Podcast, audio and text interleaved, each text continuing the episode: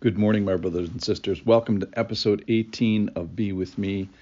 We've been in a passage of uh, an extensive passage in John chapter 14. We're doing a chronological walk through the Bible. We're at the Last Supper. There's been foot washing. There's been um, a first communion, if you will. And then Jesus promised the Holy Spirit. And yesterday we looked at don't forget who you are, and I will bring stuff to remembrance and teach you via this uh, qualifications and characteristics of the Holy Spirit. Today, we get a new thing that God is going to leave us with, and it's wonderful. It is a balm of peace that is poured over us. It's a new reality that we get to claim, which we'll do at the end of uh, today. So here it is I'll start with uh, verse 26 of John 14. But the Helper, the Holy Spirit, whom the Father will send in my name, he will teach you all things and bring to your remembrance all that I have said to you. We looked at that passage yesterday. Verse 27 Peace I leave with you, my peace I give you. Not as the world gives, do I give to you. Let not your hearts be troubled, neither let them be afraid. You have heard me say, I am going away and I will come to you.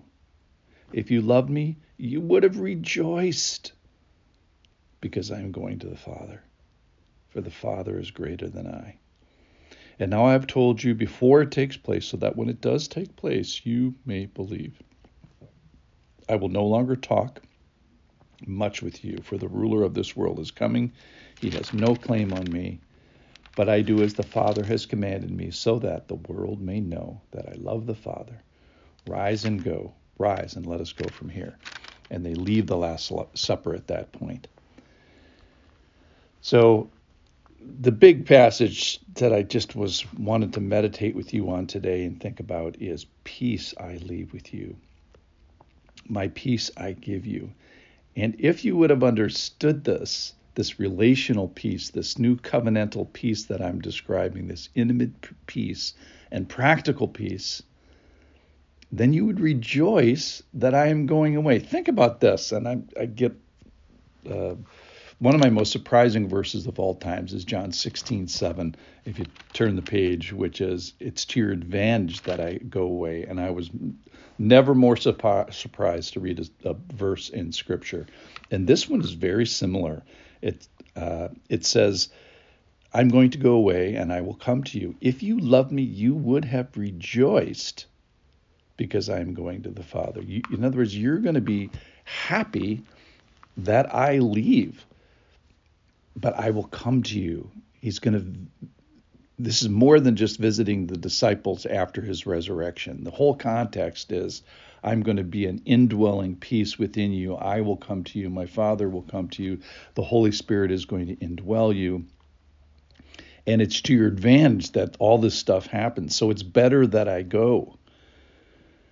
Then you get, we will come to you. We will make our home with you, the Father, and the Holy Spirit gets to indwell us. So he wants his believers to say in a 40,000 foot way is, Yay, Jesus is going away because we get his peace. Yay, Jesus is going to go through a horrible crucifixion and suffering. It, it's a it's a thing that we've been waiting for for thousands of years for a perfect sacrifice that is freely given given that fixes sin and fixes death.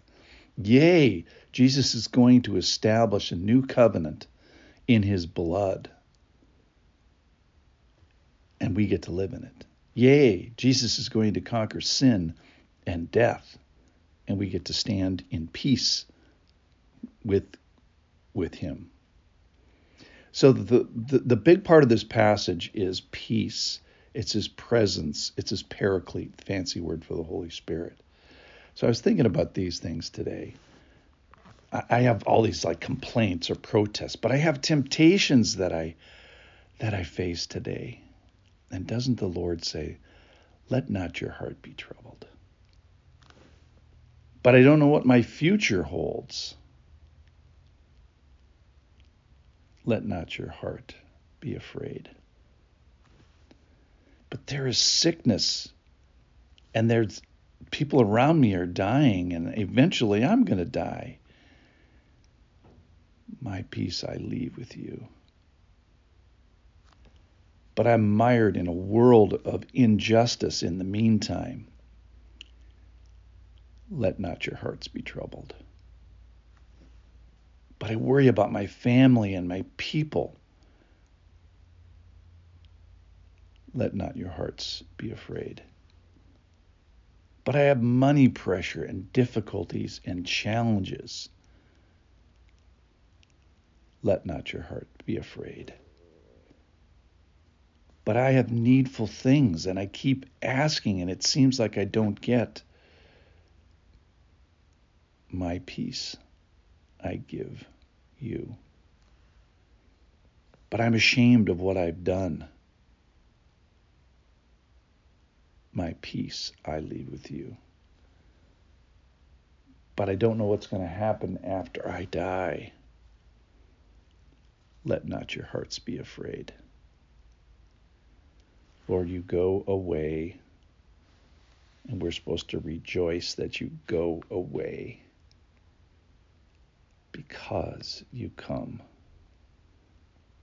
You come to us, and we rejoice as you say we should. We rejoice today in the reality of your going away, and we rejoice in the reality of your coming and leaving with us, leaving your peace. My peace I give you. we claim that our hearts not be troubled today. We claim that they not be afraid, and we sit and stay in your peace. What a great thing you have left us, Lord. Thank you so much. My brothers and sisters, thank you for listening. May you be at peace today. See you tomorrow.